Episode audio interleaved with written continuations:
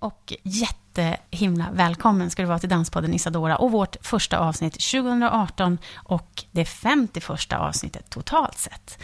Så vad händer här? Jo, men jag tänkte att vi skulle ta vidare. Det känns som att tjugosjutton lite klingade av det här MeToo-upproret som skedde från oktober och framåt.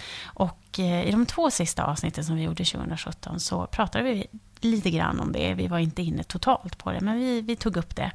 Och det var dels med Jan Åström som är rektor vid Akis i Stockholm och med Rebecca och Rebecca från We Are Performance Collective. Så om du vill lyssna på de avsnitten så gå in och gör det också. Men vad har jag gjort då? Jo, jag har ringt upp några ansvariga för att eh, lyssna på fortsättningen av det här MeToo-upproret. Det är chefer på olika institutioner och rektorer. Balettakademien i Stockholm, Jan Åström får fortsätta svara. Dansens hus, Kungliga operan eller operan och Kungliga balletten och Dans- och cirkushögskolan. Men som du hör så är representanterna från Stockholm och jag vill gärna prata med folk ute i landet, så har du någon som du vet skulle funka eller om du är en person som jag ska prata med, hör av dig, för jag är mer än sugen på att ringa upp även om jag kanske inte kan komma på plats. Men nu kommer vi i alla fall att få höra bland annat att Sverige verkar ligga i framkant för fortsättningen utav MeToo. Även om man forskar på ämnet i Norge, hurra, det är jättebra.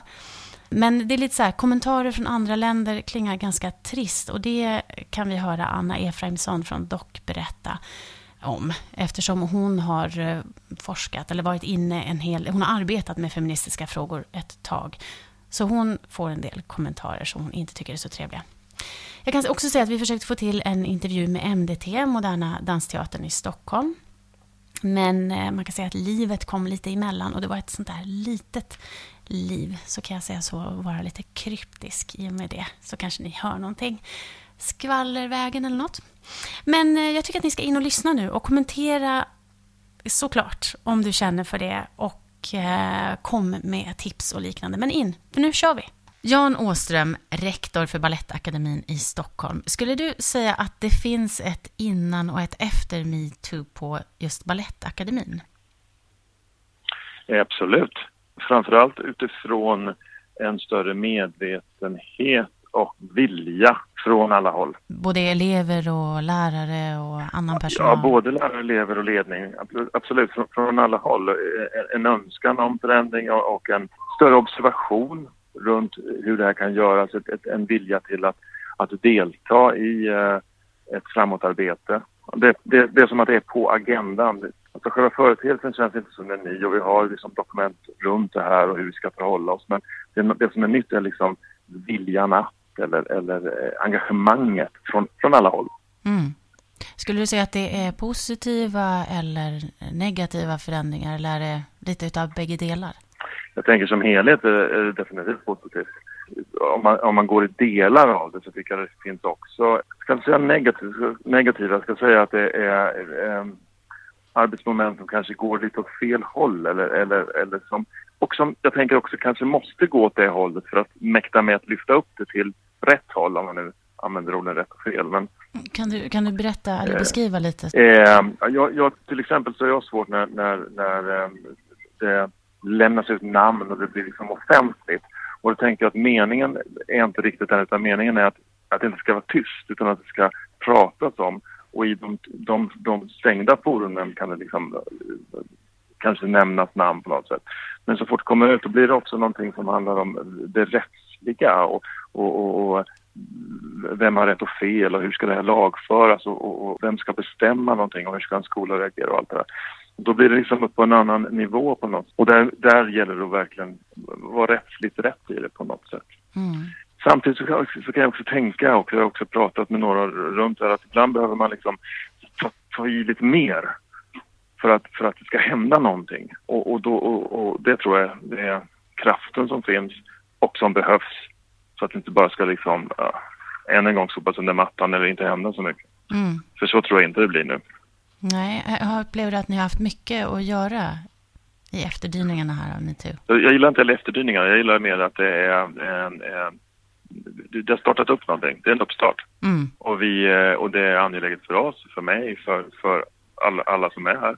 Och vi, ja, vi, vi det, det är klart att vi lägger energi och arbetstid i det, så att säga.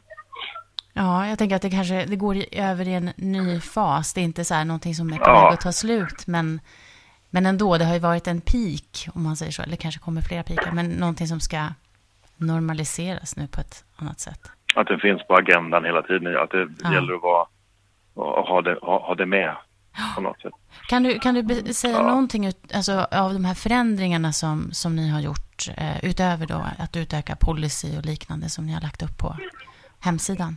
Dels så, så eh, har vi ju med, ganska snabbt så att säga följt upp det här och haft dialog med de studerande, med lärare, utifrån att det här är en, ett, ett ansvar som, också, som alla har, som självklart vi har, men som också de studerande har, utifrån att vi måste få veta. Och, och, då, och då har det bildats diskussionsgrupper och vad är det här? Det liksom förs fram på något. Så det, det är en skillnad. Så vi har lagt lektionstider till det här. Så att säga. Sen har vi liksom med, med officiella liksom tittat på våra olika planer och gjort specifika för Balettakademien, tagit fram en annan likabehandlingsplan till exempel som, som vi nu har tagit, som vi har jobbat igenom tillsammans med både studerande och, och personal och lärare. Mm. Vi har tillsammans med DOCH just haft ett, ett open space-konferens eller möte där vi försöker liksom lyfta, kanske inte så mycket få handlingsplaner utan mer lyfta frågeställningen eller hitta frågeställningar som är aktuella, som, är, som engagerar oss inom dansvärlden. Vi kommer följa upp det nu med en, en konferens med för, för pedagoger, för lärare på de olika skol, dansskolorna. Mm. För att se hur, hur kan vi svara an till det här i mötet med de studerande och med varandra. Vi har också haft flera föreläsare inne, bland annat, bland annat rättighetsbaserat förhållningssätt och lite mer sånt torrare. Vad är det som gäller lagligt och hur ser, hur, vad kommer det här ifrån från början utifrån eh, historiskt, och vad är vi nu i det här och vad, hur ser Sverige på det, hur ser omvärlden på det? Mm. Så det kommer på kort nu. Så ni, ni samarbetar med andra institutioner och skolor? Och... Absolut. Mm. Ja, ja, absolut. Mm. Mm. Skulle du säga att det är fler som, som pratar om det och, och berättar framförallt, som ni också uppmanar folk att göra? Jag tänker att dialogen är en annan. Jag tror att från början det här med att, att, att som jag sa, lämna ut eller, eller mm. berätta eller någonting, jag tycker jag har blivit mer, man kan se det från flera håll. Mm. Och då kan man också börja titta på vad det var i det här. Hur kan vi, och då blir det för mig ett starkare framåtarbete. Så här vill vi att det ska vara. Det, så här, det här bör vi vara observanta på. Mm. Och den dialogen tycker jag har blivit... Det känns som alla tar ansvar för den dialogen. På ett sätt som inte... Det var inte uppe innan på det samma sätt alls. Det fanns ingen dialog. Mm. Utan det fanns problem som skulle lösas möjligtvis. Mm. Var det svar på frågan? Jag tappade frågan efter ett tag. Ja, men det tror jag. Om det är en öppnare, ja. om, ni, om fler berättar, men också om, om man pratar på ett annat sätt om det.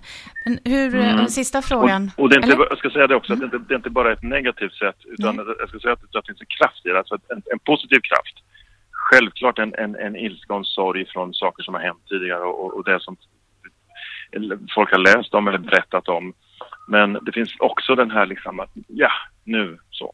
Mm. Och, det den, den, och framförallt jag som, jag är både ledare och man, jag, kan, jag tar inte del av allt, jag kan inte ta del av allt. Jag är en, en, en, en, en, en, jag är en person som det här också, jag måste reflektera väldigt mycket runt det här.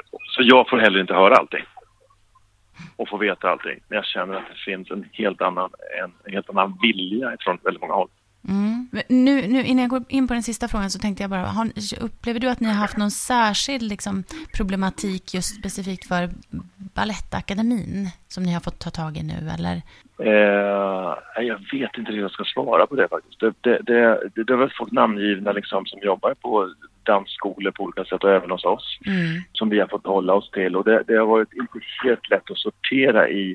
Självklart en kränkning är alltid en kränkning. Den som känner sig kränkt har alltid rätt till, till den känslan. Mm. Det är en annan sak än det som, som är rättsligt eller som en, en, en anställning där det finns liksom andra förordningar och lagar, och det är inte alltid lätt att förhålla sig till de här delarna. Och här är det som har hänt i det här, så är det, det, det blivit en så stor eh, kraft så att det, det har inte gått liksom riktigt att förhålla sig till de rättsliga delarna, upplever jag. Mm. Och det tycker jag har varit problematiskt från början. Och å andra sidan så, som jag sa tidigare, att det, det kanske behövs den kraften för att sätta igång någonting. Så det, det har vi också känt av här. Och jag tycker att vi har förhållit oss väldigt bra till. Jag tycker de studerande och, de, och lärarna har förhållit sig väldigt bra till det. Vi har haft ett öppet liksom, samtalsklimat runt det här. Mm. Inte varit någonting vi har stuckit liksom, under stol med eller på något sätt. Utan vi har, vi har agerat, reagerat och pratat om det på olika sätt. Sen kan jag titta om du pratar om i backspegeln. Ja, alltså, jag har ju själv gått på Balettakademien när jag var åttiotalet. Alltså, det var inte ens, pratade inte ens om de här grejerna. Det är klart att det hände massor med grejer. Och jag vet inte om vi var blinda eller tänkte på ett annat sätt, eller ja, jag vet inte. Mm. Så det är klart att det har hänt massor med saker under massor med år, överallt, även här. Som vi kallade vid annat namn då kanske, eller det är konstnärligt, eller de är från annat land, eller så där kan det vara ibland, eller ja. Ja, vad tror du är skillnaden? Och det tycker jag, tänker jag är försvunnet nu. Ja, alltså märker från, du någon attitydsskillnad i, i... Ja. Ja, jag tänker absolut på hur det var förr och idag. Ja, och det tror jag inte bara har, det har också med, med tiden har ändrats mm. under lång tid. Så att det här är någonting som har pågått länge, så att det inte är någonting som bara händer nu. Utan, men jag kan, jag kan ändå dra mig till minnes hur det var för trettiofem år sedan. Mm. Då, det här, då, då det var på ett helt annat sätt. Så. Mm. Men mm. hur ser du på framtiden nu då? Vi, vi har en likabehandlingsplan vi, vi, som, som inte är liksom ett papper, utan den är vi, någonting vi, vi pratar om dynamiskt. Vi tar in... Vi är mycket noggrannare. Jag hoppas att alltså ledningen och lärarna, vi är observanta, noggranna. De studerande förstås har ett ansvar där de, så fort det känns konstigt någonting, då kommer de och pratar om det här med det de tycker är lämpligt. Mm. Så att det inte är något, det är inte någon... Ta bort det mörkret eller det hemliga, utan det är liksom mer, det finns med, arbetet finns. Mm. Och du känner dig nöjd med hur det, hur det fortskrider och så, och vad ni har kunnat göra? Jag känner mig nöjd med hur det fortskrider. Mm. Ja, jag tycker vi är, är, vi är på väg. Så. Mm. Alltså, vi är inte, vi är inte klara. Jag tror inte det här är liksom ingenting som blir klart. Det här är någonting som, som, som kommer finnas med, som vi jobbar med hela tiden.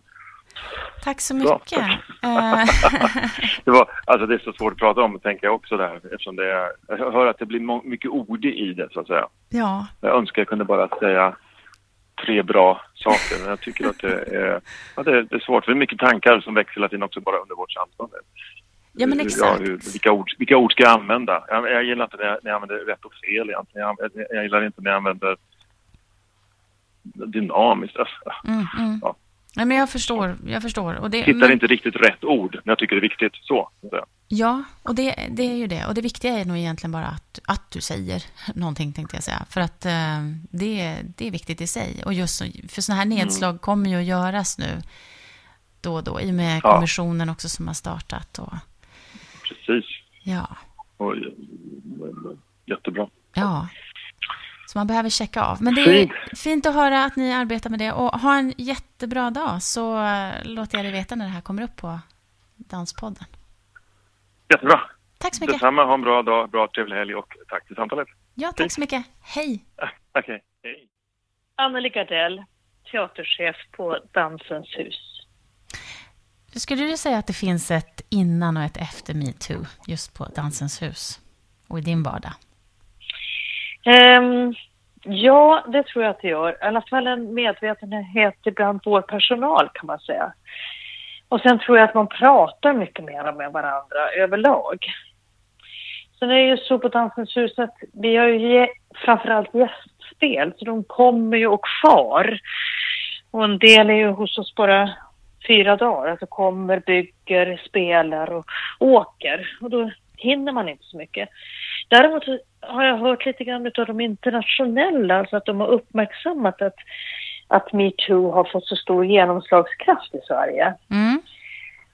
Um, alltså eh, generellt och inte bara inom scenkonsten, utan att, att MeToo överhuvudtaget har fått en kraft i Sverige, och det förvånar dem ganska mycket. Mm, varför då? Um, så jag tror att de tror och tycker också med, med ganska eh, med all rätt alltså att vi har kommit väldigt långt. Och då brukar jag svara att jag tror att, att det är så att, vi, att just det här öppna klimatet gör att vi faktiskt kan prata med varandra. Och att det inte, alltså att det inte innebär att kränkningar inte sker hos oss. Att det, det är ingenting att förvånas över för att vi lever ju i ett patriarkat. Men att, att, liksom den, den, att den demokratiska andan och att de feministiska frågorna ändå är så i framkant gör att vi att, att det har fått en kraft, tror jag. I ett, i ett icke, icke-demokratiskt samhälle eller i ett samhälle som liksom nonchalerar de här frågorna så är det klart att ni tror kanske inte, alltså att det fortfarande måste öppna ytterligare några trappsteg så att säga innan man kan bli så här förbannad som vi faktiskt eh, kvinnor och också män har blivit i Sverige. Så du ser en, en skillnad eller märker en skillnad i Sverige jämfört med internationellt? Nej, jag märker alltså att, de, att det ställs frågor om hur vi har det och, och att man har förstått att det har tagits en rejäl fight i Sverige. Att det absolut inte har nonchalerats i Sverige om man säger så. Och utan att vi väldigt snabbt liksom tog vid efter att genomslaget i U S A kom. Så var Sverige väldigt snabba på liksom, att säga då är det verkligen dags för oss också att rensa i garderoberna och sluta acceptera det här. Kränkningar eller övergrepp. Så att säga. Ja, och det fortsätter här på ett annat vis än, än utomlands. Det vet jag inte, men jag hoppas ju verkligen det. Jag tror ju, jag menar om vi tar på Dansens hus så inbjöd vi ju hashtag tyst dans att göra vad de ville göra så att säga. Just det. Eh, och vi bara öppnade dörrarna och de hade, vi hade ju en, en jättebra kväll tillsammans tycker jag. Man pratade väldigt öppet. Det man märkte var ju kanske också att det är en ganska stor um, del av dansarna som annars inte tar så mycket plats. Och det, att de kanske också skulle ha, fler av dem skulle ha varit där. Alltså då tänker jag mer på de som jobbar eh, som musikaldansare eller frilansare på väldigt, väldigt många olika ställen. Eh, kortare tider eller längre tider men, men som dansare som befinner sig i, i en gränsöverskridande form så att säga. Um, det var ju väldigt många utav streetarna som, som var hos oss den kvällen och där hörde man ju verkligen den, den liksom ilskan som fanns hos dem också att de är, jag menar de har nästan inga anställningar, väldigt korta anställningar och därför har de inte riktigt någon plats eller någon att gå till när, när kränkningar sker så att säga och det, att det var en svår situation för dem. Och det kommer att fortsätta också, tyst dansa. Alltså i den formen. Det ska formen. fortsätta. Ja. ja, och det vet vi inte var det kommer att ske. Det är upp till, till dem. Men de är högst välkomna att komma tillbaka till oss på Dansens hus. Men jag tycker också att det är väldigt viktigt, speciellt för oss som är ett gästspelshus, att, att, att öppna dörrarna och säga att ni är välkomna, men att frågan ligger i dansbranschen själva så att säga. Eftersom jag, jag och vi som jobbar på Dansens hus har ju inget eh, arbetsgivaransvar. Alltså jag vill verkligen att vi ska arbeta för att ha en, en, en, en känsla av solidaritet på ett sådant sätt så att man vågar komma till mig eller till någon annan som, som jobbar på Dansens hus. Och, och självklart skulle jag veta att det händer någonting under den tiden man är hos oss. Så, så kan, man ju, kan man ju verkligen både säga ifrån eller säga att ni får inte vara här hos oss eller, eller till och med bryta ett kontrakt eller ställa in föreställningar. Alltså det är jag beredd att göra.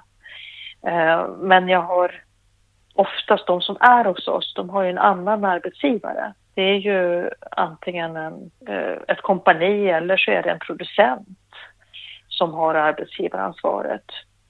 Och då måste vi ju, vad jag tycker har ändrats kanske är också eh, den öppenheten som måste ske mellan en producent och mig till exempel, eller en agent eller en, en chef för ett kompani. Alltså att vi gemensamt kan, kan bära ett ansvar när, när kompanierna är hos oss.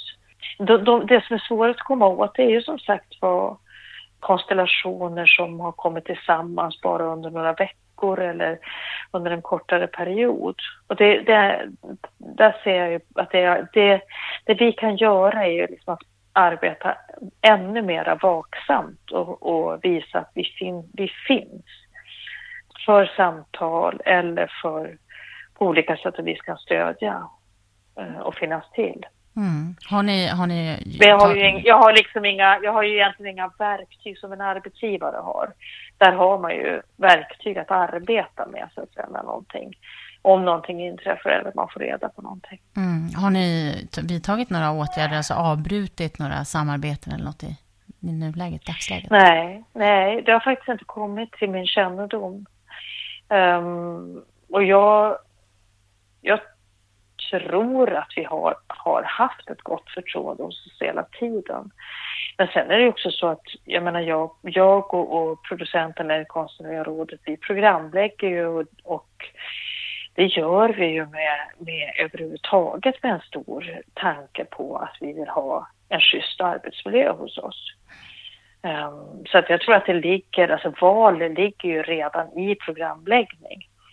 Och med vissa, um, till, ja, men till exempel Urban Connection, där har ju vi arbetat i fyra års tid med att föra fram kvinnliga koreografer eller eh, konstellationer som består av kvinnor. Jag menar, Jupp hade sin premiär hos oss till exempel och många andra. Och det har ju också resulterat i att Eh, ansökningarna till årets Urban Connection till exempel, så var det ju sex stycken otroligt starka ansökningar ifrån kvinnliga koreografer och kvinnliga konstellationer. Mm. Och jag menar, de är ju valda med tanke på deras kvalitet eller det vi tror att de kan, kan uppnå, det, det de har berättat att de vill arbeta med. Så att det, är ju, det är ju en kvalitetsfråga och en tilltro. Men jag tror att det också ligger ett ar- att det arbetet har, har alltså genomsyrats och gett ett, att ett förtroende byggts upp så att man vågar mer helt enkelt. Men mm. då, pratar vi, då pratar jag inte alls om kränkningar, utan jag pratar om, jag pratar om ett sätt att programlägga på, ett sätt att tänka på, vilket gör att man förhindrar mm. um, den här typen av kränkningar helt enkelt. Om det är så att jag känner till att det finns liksom macho, men jag menar, de, de kommer inte in på Dansens hus. Om jag känner till, jag, jag tror säkert att det kan finnas sånt som jag inte känner till förstås och som ingen har liksom avslöjat eller berättat för mig, för det är ju också otroligt svårt. Men det jag känner till eller har fått nys om, inte, då pratar jag faktiskt mest internationellt, så då, de programlägger inte jag. Det finner jag ingen anledning till att göra. Ser du några positiva men också negativa aspekter utav det här uppropet? Det kan bara finnas positiva. Jag kan absolut inte se någonting negativt med detta. Det är ett öppet klimat där A och O, tycker jag. Och mm. ingen ska behöva lida på en arbetsplats. Ingen ska behöva lida för att man har valt ett yrke. Och det är alla nivåer på det här. Och ingen ska behöva stå ut med saker för att ha, för att få kvar ett arbete eller en, en, en insats. Om man pratar om insatser som är kanske av kortare art. Då. Um, för det, det hörde vi också. Alltså in, i, att man kanske tar ett gig så att säga. Och, och har blivit utsatt för, för kränkningar. Mm. Men det... Det, det, det måste bara motarbetas på alla sätt och vis. Och sen de här ännu hemskare sakerna som, när man pratar om sånt som eh, kan och bör polisanmälas. Jag menar, då är vi ju, då är vi ute i, i sådana marker där vi alla måste liksom på alla vis säga ifrån. Jag menar, det finns, det, där är det ju så, det är ju så solklart då när det, när det handlar om övergrepp. Det är ju mer de här där man förstår att det är dansare som har gått med på att, att uh, låta sig kallas för feta eller kallas kränkas på ett eller annat sätt för deras kroppar. För, uh, I rädsla för att bli bortvalda till exempel och så. den typen av kränkningar som man måste hela tiden fortsätta att prata om, tycker jag också. Och, och också programlägga alltså på det sättet att man, att man eh, väljer program som tillåter olika variationer av kroppar på scenen. Mm. Men, då, där kan ju jag gå in och, och, och arbeta aktivt på det sättet. Men gjorde inte ni det hela tiden innan? Visa ett öppnare ja. klimat. Gjorde inte ni jo. det innan? Jo, jo, jo. Ja. Ja, men det tror jag är, alltså det, jag menar, det, det, det jobbet var ju inte baserat på att motarbeta kränkningar på det sättet, utan mm. det jobbet var ju, och kommer fortsättningsvis vara baserat på att jag tror att en större variation ger en bättre kvalitet. Alltså det, och att jag tror att man vinner väldigt mycket på att se sig själv representerad på scenen som publik. Att, att vi... Publik vill bli bara representerad på scenen och, och oavsett vad, vad det här handlar om nu, va? Vilken typ av kropp eller vilken typ av färg eller vilken typ av hand, handikapp eller funktionsvariation som man säger idag, så, så tror jag att det blir, det blir i längden så blir det rikare konst. Har ni gjort några konkreta förändringar då utöver jag gissar att policy ja, som alltså uppdaterats eller? Jo, det har vi, fastän de var faktiskt upp, uppdaterade redan utav mm. våran eh, administrativa chef Charla Gustafsson, som har hållit på i, i liksom ett års tid och arbetat med alla våra policies och handböcker och så. Och Charla har också en sån bakgrund, hon har jobbat med jämställdhet och genderfrågor, så att vi har liksom världens bästa personal på plats faktiskt. Um, och sen är det, det är så pass många, både män och kvinnor på Dansens hus tycker jag, som är intresserade av de här frågorna och som vill arbeta med de här frågorna. Så att det, har, det har varit ganska enkelt, men det är klart att vi att, att vi har pratat betydligt mycket mer om, om vad ska jag säga, omfattande utav det hela har vi pratat mer, mer om. Och sen så att vi har eh, pratat om just det här med förtroende oss emellan och mm. så. Och jag menar, för det här handlar ju om all vår personal. Det kan ju handla om en, om en tekniker hos oss till exempel. Alltså man får inte glömma att det, det här handlar om alla människor i hela samhället, och de finns också på våra arbetsplats. Sen är, jag tänker också att jag menar, jag, jag är är så pass gammal så att jag har varit med själv så, i så många olika tråkiga variationer så att säga. Jag har ju jobbat som skådespelerska eh, och på åttio- och nittiotalet så var inte det så himla muntert alla gånger vad man fick stå ut med. Så att, och sen jag menar även innan dess jag, jag, att, att man lever i ett patriarkat där man som kvinna hela tiden blir satt åt sidan eller förtryckt på ett eller annat sätt. Det är ju det är inte något, något nytt, tyvärr. För mig är ju en annan sak att just i den här, vad kan jag göra i den här positionen i mitt, på mitt jobb? Men som, som kvinna till vardags så tycker jag att jag också kan göra och se, se och göra saker så att säga. Va? Mm. Det kan ju bara vara en buss att någon är...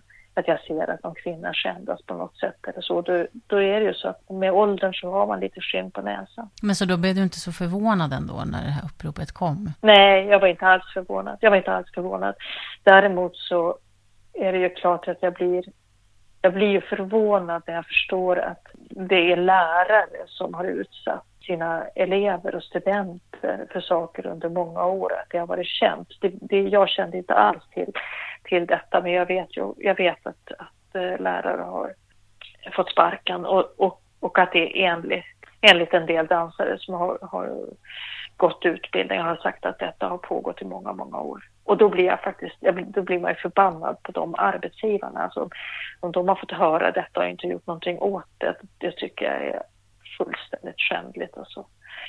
Men sen är det ju så, sen kan jag se den andra sidan av saken, och jag kan också se att, att det finns en hierarki och att man ibland är, att man kanske inte litar på att en chef skulle ta emot mitt budskap om jag kom, kom till en chef. Men det, man måste våga det, man måste våga tro det. Och ju fler som gör det, desto bättre kan det, kan det bli, tänker jag. Alltså då pratar jag om till en chef eller till en rektor, eller att man inte Att man vågar lita på att eh, mitt vittnesmål liksom gäller på ett eller annat sätt.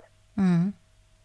Den här kommissionen nu som Anna Wahl från K T H leder här på uppdrag av Teaterförbundet och Svensk Scenkonst. Vad tror du att den kommer att mm. generera? Men jag tror att det jag har sett när jag har varit på möten med enbart chefer då, som ju vi har blivit kallade till, eh, i mitt fall av Svensk Scenkonst då, så ser ju jag att eh, många är väldigt skärrade.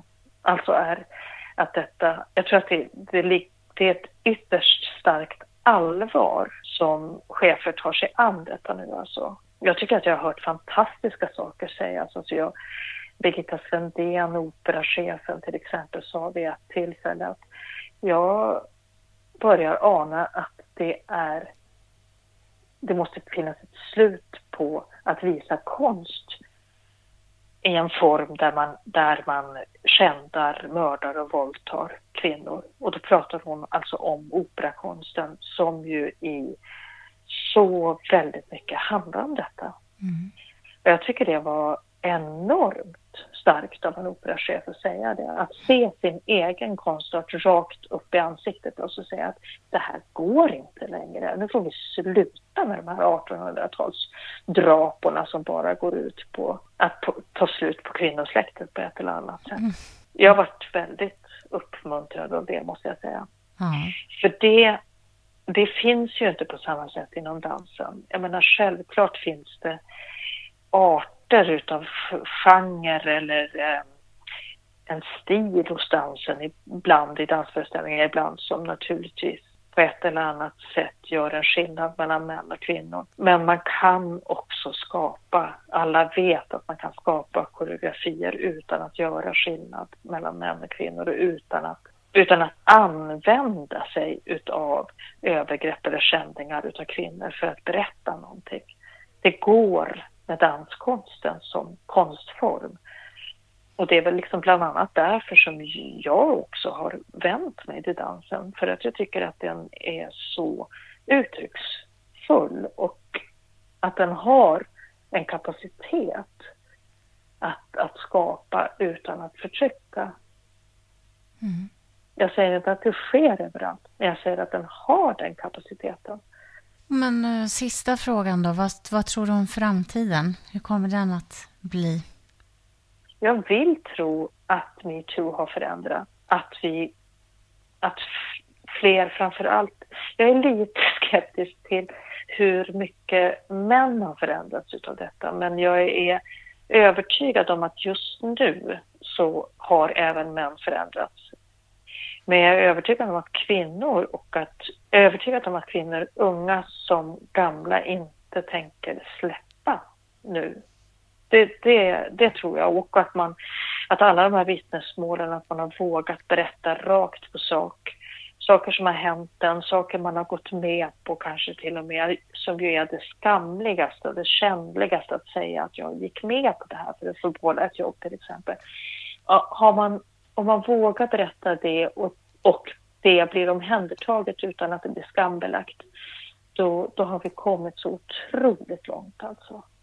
Så jag, jag, jag tror definitivt att det bara går, kommer att gå framåt. Men jag tror också att man inte får släppa taget. Jag tror att vi, speciellt vi som är äldre, vi måste hela tiden uppmuntra och stå bakom de som är yngre. Jag vet inte, jag tycker du att jag ska tillåta, jag ska göra någonting jag ska tänka på. Nej, men det, det, det som är svårt att förklara är ju just, men jag tror att det ändå går fram för att det blir lite omständigt det här med den här. Nej, men det har ju, det har vi pratat mycket om, våran speciella situation att inte ha arbetsgivarens svar, men ändå mm. liksom på, på vilket, vad kan man göra för någonting? Mm. Och, jag, och det är verkligen så att vi har kommit att jag kommer på att just den här, att den här frågan har följt med i programläggningen utan att jag specifikt har, har gett den här, just den här frågan ett utrymme. Men jag ger liksom de feministiska frågorna ett otroligt stort utrymme för att jag tycker att det är jätte, jätteviktigt. Men det hade kunnat vara på ett annat sätt så att vi hade legat liksom långt bak. Men det gör vi inte. Nej. Vare sig i tankar eller i handlingar. Så på det sättet så har det inte varit så svårt. Det, men det, Jag, fick, vad vi, jag kom på en sak som vi har gjort. Vi har faktiskt också eh, förstärkt våra kontrakt. Eh, det kan vara bra att veta. Att veta. Mm. Det är inte bara våra policies för hur vi arbetar på, eh, på Dansens hus med den personal vi har eller hur vi uppträder mot de som är våra gäster. Utan vi har förstärkt våra kontrakt och också kontrakten med de internationella kompanierna för att liksom kunna redovisa vad vi står i den här frågan och vad vi är beredda att göra. Att vi inte tillåter någon kränkning överhuvudtaget på vår arbetsplats. Mm. Det har vi gjort. Mm. Och det gör ju, där har vi ju i sådana, kan man ju säga att vi har skapat oss ett handlingsutrymme, för då kan vi, vi visa tillbaka till kontraktet och säga att det här har ni skrivit under, det här är, är våran överenskommelse. Det är ingen som har reagerat på det? Nej, och det är väl också, det, jag menar det är inte så jättemånga kontrakt som har skrivits eh, nu, jag menar de flesta har ju, det som rullar liksom nu hos oss, mm. det, de kontrakten skrevs ju för ett år eller nio månader sedan eller något sånt där. Men det är inte det, definitivt inte de svenska. De tycker, jag menar, de är ju helt inne i diskussioner och tycker ju bara att det är bra. De internationella tycker att vi svenskar är omständiga jämt och ständigt. Så att mm. Mm.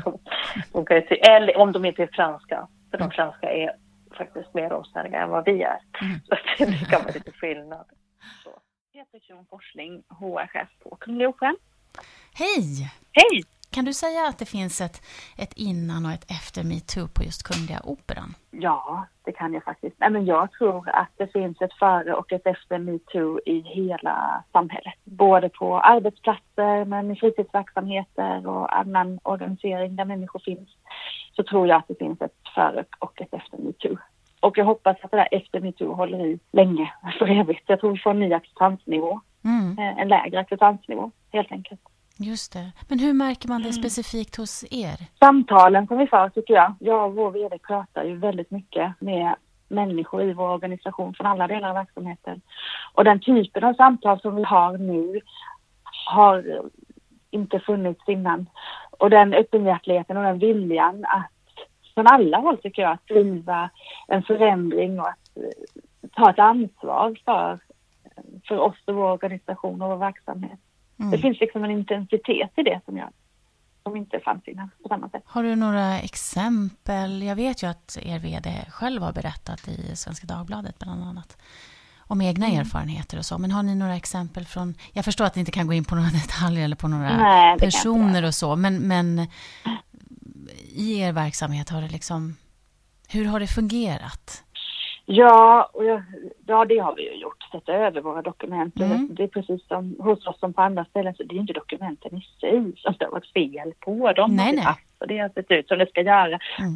Sen har vi kanske varit tydligare nu med att sprida de mm. eh, dokumenten som vi har. Mm. Eh, vi har också systematiskt byggt in samtidigt att de här samtalen om hur vi beter oss mot varandra på eh, den här arbetsplatsen, de har vi byggt in i, i våra processer på ett annat sätt än vad vi haft tidigare. Och det finns en mottaglighet för de samtalen också nu. Till exempel så vid alla kollationeringar så, så tar vi och går igenom likabehandlingspolicyn med alla mm. eh, och pratar om den. Vad innebär det för oss? Så att vi är tydliga med att det här ska vara på vår arbetsplats i alla fall. För vi har ju också många personer som är inom och gör lite kortare uppdrag hos oss. Och då behöver vi vara tydliga mot dem också. Men så här fungerar det hos oss. Så att det är liksom ett sånt där konkret exempel. Att vid alla kollationeringar så, så diskuterar vi mycket mm. policy. Mm. Mm. Hur, hur bryter man då en så här tystnadskultur som vi pratar om? Ja, men det krävs jättemycket, tror jag. Och jag tror att vi i hela samhället måste våga vara lite tjatiga. Jag säger det nu, nu måste vi våga bli tjatiga ja. i det här ämnet. Vi, vi kan inte, ja men vi har ju sagt, utan vi får tjata om och folk kommer bli trötta på oss. Och då får de väl bli det, tänker jag. Mm. Mm. Hellre det. Um, så det är liksom en sak att våga lyfta ämnet hela tiden. Uh, och någon, en annan del, det är det här vi pratade mycket, det var... I ett av de här samtalen som jag har haft så var det en klok person som sa att ja, men motsatsen till tystnadskultur är ju samtalskultur.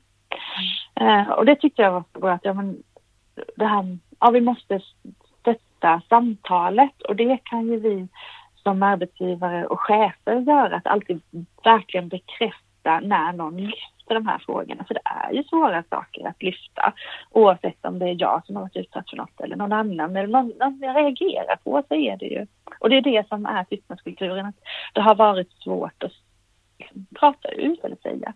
Så att jag tror att stötta det här kollegiala, medmänskliga samtalet och verkligen se till att vi alla tar ansvar för vår kultur. Det är någonting som vi, vi får göra tillsammans. För jag, och i Sverige så är vi ju duktiga på att organisera oss. Jag tänker vi är duktiga på att gå i, tillsammans och, och organisera oss och hjälpa varandra i att driva förändring. Och bara MeToo-kampanjen i höstas är ett exempel på det. Och det tror jag vi måste fortsätta med, att hjälpa och stötta varandra, att våga säga ifrån. Mm. Faktiskt. Så, ja, det här. Civilkuraget och medmänskligheten. Ja. Du i din roll som H R-chef då, du måste ju ha fått massor att göra. Ja, och vad bra. Mm. Det är ju jättebra. Ja, absolut. Mm. Jag har pratat mycket mer om det. På det ja. sättet har jag ju fått mer att göra, att jag för diskussionen med många i vår verksamhet. Absolut, på det sättet har jag fått mer att göra och verkligen fått tillfället att se över hur vi jobbar, att föra in nya sätt att jobba med det här. Och jag tänker att det bara är livgivande. Det är ju fantastiskt. Jag ser framtiden an just kopplat till det här faktiskt. Mm. Jag, jag, jag väljer att vara optimist. Ja, men det är, det är ju bra. Men finns det, alltså om vi ser de här positiva delarna, ser du några negativa aspekter av det här uppropet? Nej, men inte för samhället i stort skulle jag nog inte säga att jag ser att det här är negativt. Jag tror säkert att vissa individer tycker att det här är negativt, som tidigare har varit förskyddade av den här tystnadskulturen. Det kan jag tro. Att, att det finns individer som har mm. ja, fått, fått frihet att bete sig på ett sätt som inte har varit okej. Okay. Därför de tycker säkert att inte alls att det här är, är bra eller kul. Eller ser de positiva aspekter av det här uppropet. Men för samhället i stort och för liksom... för oss så ser jag, så är det i stort sett bara positivt. Men någonstans får jag väl också tänka, och det tycker jag har varit en, jag tycker det har varit en sansad debatt och diskussion i stort, men vi behöver någonstans behålla en rättssäker aspekt, aspekt också. Vi behöver se till att vi gör utredningar rättssäkert och att vi behandlar alla människor med, med integritet och, ja, på ett schysst sätt. För det är ju svåra processer när man kommer så långt att det liksom blir en utredning. Märker du någon skillnad på den svenska scenen och den internationella? Jag har pratat lite med, med andra H R-chefer faktiskt i andra länder om det här. Och i Sverige har det fått ett annat genomslag. Mm. Det, Vad tror du det beror på? Men, men, men jag tror att det beror... Jag tror det har lite olika orsaker. I Sverige, som jag sa tidigare, så har vi en vana att organisera oss kollektivt, hjälpa varandra och stötta varandra. Mm. Det, vi, det finns liksom en lång historik i det svenska samhället i, i det. Sen tror jag också att eh, vi förväntar oss att vi ska ha ett jämställt samhälle. Det finns en förväntan på det svenska samhället att det ska vara jämställt. Mm. Och när det blir så tydligt att det inte är det, då, då, då blir det blir en ilska i det. Ja. Eh, för det är så tydligt att, att det, på det här området så är det inte jämställt. Och då då utbryter en ilska. Då får folk att agera. Så det tror jag är en sak också. Att vi har en hög förväntansgrad på oss själva. Jag vet inte hur involverade ni är i den här kommissionen som har startat med Anna Wahl från K T H. Som mm. kommer att plocka fram förhoppningsvis då praktiska delar att arbeta mm. med. Vad tror du att det kommer att generera? Men jag har höga förhoppningar på att det kommer att generera flera saker. Det ena är att hålla diskussionen vid liv. Vi får inte släppa det här samtalet nu. Så det är en sak jag hoppas på kopplat till kombinationen, att de ska, att vi bara tillsammans föra samtalet vidare för vår bransch. Mm. Och det andra är att, att ja, men precis som du säger, vad finns det för konkreta saker som vi kan ta vidare som vi inte redan har gjort eller så, som kan hjälpa oss i vår, i vår verksamhet. Mm. Mm. Jag har höga förhoppningar på kombinationen. Och hur ser framtiden ut då, tror du? Ljus.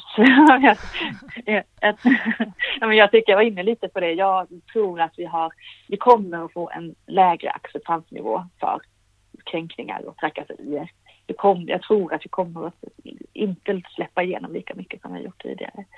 Um. Toppen, jag är nöjd. Mm. Är det någonting ja. som du vill lägga till? Nej, det, absolut nej. nej. Inte. Härligt, då nej. tackar jag jättemycket ja. för din tid, så får du ha en bra dag. Absolut, detsamma. Okay. Tack så mycket. Tack så mycket. Ja. Hej. Hej. Hej, jag heter Anna Efraimsson och jag är prefekt på institutionen för dans på D O C H, Stockholms konstnärliga högskola. Så, vad skulle du säga? Finns det ett före och ett efter MeToo på D O C H? Ja, definitivt. Vi gör det verkligen. Jag tror både hos lärare och studenter. Mm. Och både... Alltså både privat och professionellt. Um, mm. det, det är liksom så allomfattande. Så, så ja, verkligen. Ja, men hur skulle du beskriva det? Vad är det, som, vad är det du ser för någonting? Det, det var ju ganska kort tid sedan, om man tänker. Det var i november som det liksom var som mest uppblossat. Mm.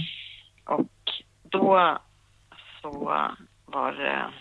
verkligen eh, speciell energi på hela skolan dagen efter, speciellt när tystdansa-uppropet hade kommit ut och sådär. Mm. Så då hade vi ett möte på skolan och liksom samlade in, ja, det bara kändes viktigt att eh, ha ett möte och liksom adressera frågan. Och sen så eh, har, har vi liksom pratat om det och jag har väl massor med olika grejer på olika nivåer, men och nu känns det som att det finns eh, kvar, absolut, och man eh, refererar till det och eh, vi, vi liksom pratar om det på olika nivåer, men eh, det var just där i början så var det liksom elektriskt mm. i korridorerna och eh, jag tror att väldigt många, alltså det som händer för väldigt många av oss eh, kvinnor tror jag framförallt, men det är ju även ganska många män som har blivit utsatta också. Mm. Alltså framförallt kanske homosexuella och icke-binära personer. Så jag tror, men just den här känslan av att man börjar komma ihåg massa saker, så, så det är väldigt, väldigt mycket smärtsamt. Så det, är liksom, så det tror jag är väldigt speciellt med den här frågan, att det är så privat, så djupt privat, också så otroligt strukturellt och professionellt. Har du, ser du eh, några positiva och negativa aspekter av det här? Alltså, bara positivt. Jag, jag försöker tänka om jag kan komma på någonting negativt. Det behöver du ju inte, men jag tänker om du, vad du, mer så här spontant, vad du, vad ja, du nej, men ser. Jag kan väl tänka att det enda... kanske negativa är väl att eventuellt det skulle kunna vara att det blir lite, alltså i detta läge när det är en sån här stor förändring, det gäller väl alla jättestora förändringar, så blir det liksom svartvitt och lite trubbigt. Mm. Jag tror vi kommer liksom äh, hitta andra förhållningssätt och förfina. Men, men jag tycker bara att det är så fantastiskt att det har hänt. Det är liksom, ja, som många andra kloka har sagt, att det är verkligen en revolution att tänka att man kunde få vara med om det här. Jag liksom verkligen kommer in. Ja. Um, och uh, ja, det är helt otroligt. Och jag tänker att det är så bra att vi får liksom konkretisera. Och det är det som är bra med den där kommissionen också. Och jättebra med vårt arbete nu på skolan, att man liksom kan inte nöja sig med de här dokumenten. Man kan inte nöja sig med så som det har varit. För det har ju varit skit. Det har ju mm. producerat... Det har ju liksom inte varit gott nog. Det tycker jag är otroligt positivt. Att det finns liksom ingen... Man kan inte ligga på latsidan. Inte på något sätt. Det kommer bara... Så, så det känns väldigt positivt. Just det. Och, och speciellt att man måste vara så...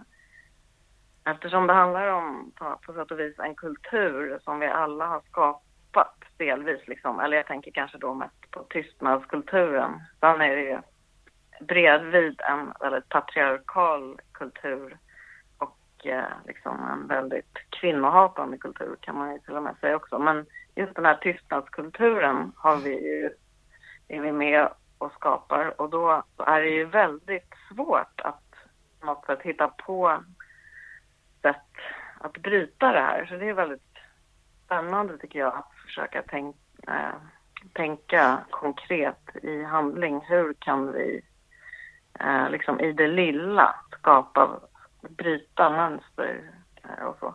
Just det. Och när du pratar om kommissionen, då pratar du om den som Anna Wahl från K T H leder där på uppdrag av Teaterförbundet och Svensk Scenkonst. Vad tror du att den kommer att leda till? Är ni involverade i den på något vis? Inte, inte ännu. Det kommer säkert vara det, hoppas jag. Men det som de pratar om är ju att det ska vara, ge konkreta förslag. Och det, det tror jag är jätteviktigt. Mm. För jag, jag kan, jag kan liksom både, om man verkligen tittar bara på skolmiljön så kan man tänka, liksom, se hur, hur gör en student om det händer någonting. Det är saker som, det är liksom situationer som vi måste vara mycket mer transparenta och tydliga med processerna kring för att man överhuvudtaget ska våga göra det. Liksom, hur ser hela processen ut? Mm, mm. Det ska man veta innan. Och jag som chef ska också veta exakt allting, hur det går till. Man, så, eh, kan man det? Det är sådana saker som man, man faktiskt vi behöver bli bättre på. Ja. Som information och, och då spelar ingen roll att vi lever i ett fantastiskt land. För det gör man, det gör vi verkligen i Sverige. Om man, på många sätt om det gäller de här frågorna, jag menar i dans. Världen bara liksom i grannländer, typ i Belgien, då blir man helt mörkrädd när man liksom, på vissa fronter tycker jag, när man pratar om feminism och Jaha, så. På vilket så, sätt då? Nej men det finns, det är liksom, eh, jag har varit ganska engagerad i de här frågorna och då har jag liksom fått kommentarer så här, håller, håller ni på med det där fortfarande? Jaha. Och helt liksom, ja, men sådana här jättebanala frågor som att ah, men gud vad tråkigt och, ja, liksom. Jaha. Så, och sen så är det väl ganska, det finns det ju en, en hel del koreografer som fortfarande gör material som är ganska kvinnofientligt och våldsamt och så. Mm. Och det, så, så det, det känns som att Sverige är på en bra plats, men vi, vi ska verkligen inte slå oss för bröstet, för vi kan göra svin mycket mer och verkligen synliggöra, som sagt, skapa konkreta verktyg på något sätt. Men är det bara här det händer, eller fortsätter hända saker? Har det liksom avstannat där ute i världen? Det är väl väldigt olika på olika platser som jag har förstått det. Vår rektor Paula Crabtree höll ett tal nu i terminstarten och då sa hon att hon hade varit på konferenser. Det var i vissa länder som sa att nej men det här, vi bryr oss inte om det här och det här, det är liksom ingen grej. Typ Swedish tror jag va. Mm-hmm. Vilket känns jättekonstigt ju. Men, och jag tror att det är på cirkus, cirkusuppropet, det var ju ett internationellt upprop. Mm. Och det är, vet jag, på gång liksom organisering lite mer internationellt på danssidan också. För det är ju en extremt internationell bransch och alla, de flesta jobbar ju utomlands och mm. har internationella nätverk och så. Just det. Kan du nämna några nå praktiska förändringar som ni har gjort? Förra helgen så gjorde vi någonting som heter Open Space som är en eh, demokratisk eh, vad säger, konferensform där alla som är med i rummet, vi var sextio personer från cirkus- och dansfälten, olika funktioner, chefer, utövare, pedagoger och så vidare. Och vi samlades för att tänka tillsammans och konstruktivt på, ja, men det var liksom uppgiften att så här, hur kan vi bryta tystnadskulturen och vårt mål med dagen var att ha en actionplan, liksom massor med olika konkreta massor förslag. Mm. Så, så det är någonting vi har gjort och det materialet håller vi på att bearbeta nu och eh, kommer offentliggöras eller så ganska mm. snart. Okay. Och där, där finns det jättemycket spännande saker som kommer upp. Dels så liksom förslaget på kurser, både så här hur, eh, hur man eh, kan ha som en förs, försvarskurs eh, nästan, självförsvar i liksom när du blir utsatt, hur ska du, hur kan du, vad kan du ta till för knep, hur kan du bete dig mm. i situationen, men sen också liksom rent, rent juridiskt och så, hur ska du. Det kom förslag att man ska trycka på Kulturrådet och liknande statliga bidragsgivare att eh, få bidragssökare att skriva in hur man arbetar för, för bra arbetsvillkor. Mm. Ja, men vi pratar väldigt mycket eftersom vi är en skola, liksom hur, hur man kan eh, på, något, på olika sätt förbereda studenter och koreografer. Vi har ju en, ett koreografprogram också för hur mm. eh, de ska agera som arbetsgivare och sådär. Just det. Så den avslutande frågan, hur ser framtiden ut? Um, ja, men vi har då otroligt, otroligt många förslag. Dels som genererades på den här Open Space-dagen, men också kom från andra studenter som går nu och lärare och så. Eh, och nu så ska vi göra en prioritering, liksom vad är det som vi ska göra först, eh, absolut som vi måste göra, eller liksom högst och först, och vad är det som är eh, mer långsiktigt och vad är det som man kan göra internt på ledningsnivå, vad ska göra på studentnivå och sådär. Så vi håller på att bena upp nu all, alla konkreta mm. förslag. Fint, jag är nöjd. Är det någonting som du vill tillägga? Ja, jag vill tillägga att eh, jag tycker jag kan liksom inte nog säga hur modiga de här personerna har varit som har gått ut och berättat sina historier. Mm. Helt otroligt. Och jag vill verkligen tacka tystdansa-arrangörerna mm. som eh, gjorde det arbetet helt eh, gratis. Ja, det är en stark kraft. Jag hörde att det är en debatt idag, ikväll, just nu, om MeToo. Jag, okay. jag vet bara inte var den, var den är, men, men det är någonstans. Så att det, det pågår ju, det fortsätter. Och jag menar, det är ja. inte några efterdyningar. Jag använde ordet efterdyningar vid något tillfälle och sa, vad, vad händer nu i efterdyningarna av MeToo? Det var någon som sa att nej, ja. det är inte efter, det är nu det börjar. Och det, ja, men det är det som mm, det är så känns. Himla... Speciellt för mycket med sådana här Facebook-kampanjer och allt där, då, då klingar det av. Men det gör inte det med det här. Mm. Liksom, det går inte. Nej. det, det, det går inte. Nej. Det har börjat. Ja. Precis. Ja, det är fint. Mm. Ja. Fint. Tusen tack för din tid. Tack själv. Så äh, hoppas jag vi Hejdå. ses. Hej då. Ja, absolut. Bra. Ja, hej. Ja, men hej, nu är det väl dags att säga farväl för den här gången. Jag hoppas att det var en trevlig lyssning för dig. Det var mycket, mycket härligt att sätta ihop det här avsnittet äntligen för dig och för er.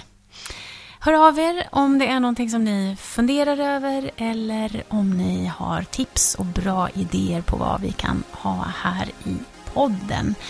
Danspodden Isadora, vill jag bara säga, skapas i vanlig ordning utav mig, Anita Mten, journalist och dansare, och Niklas Riemert, den utmärkta klipparen och researchen.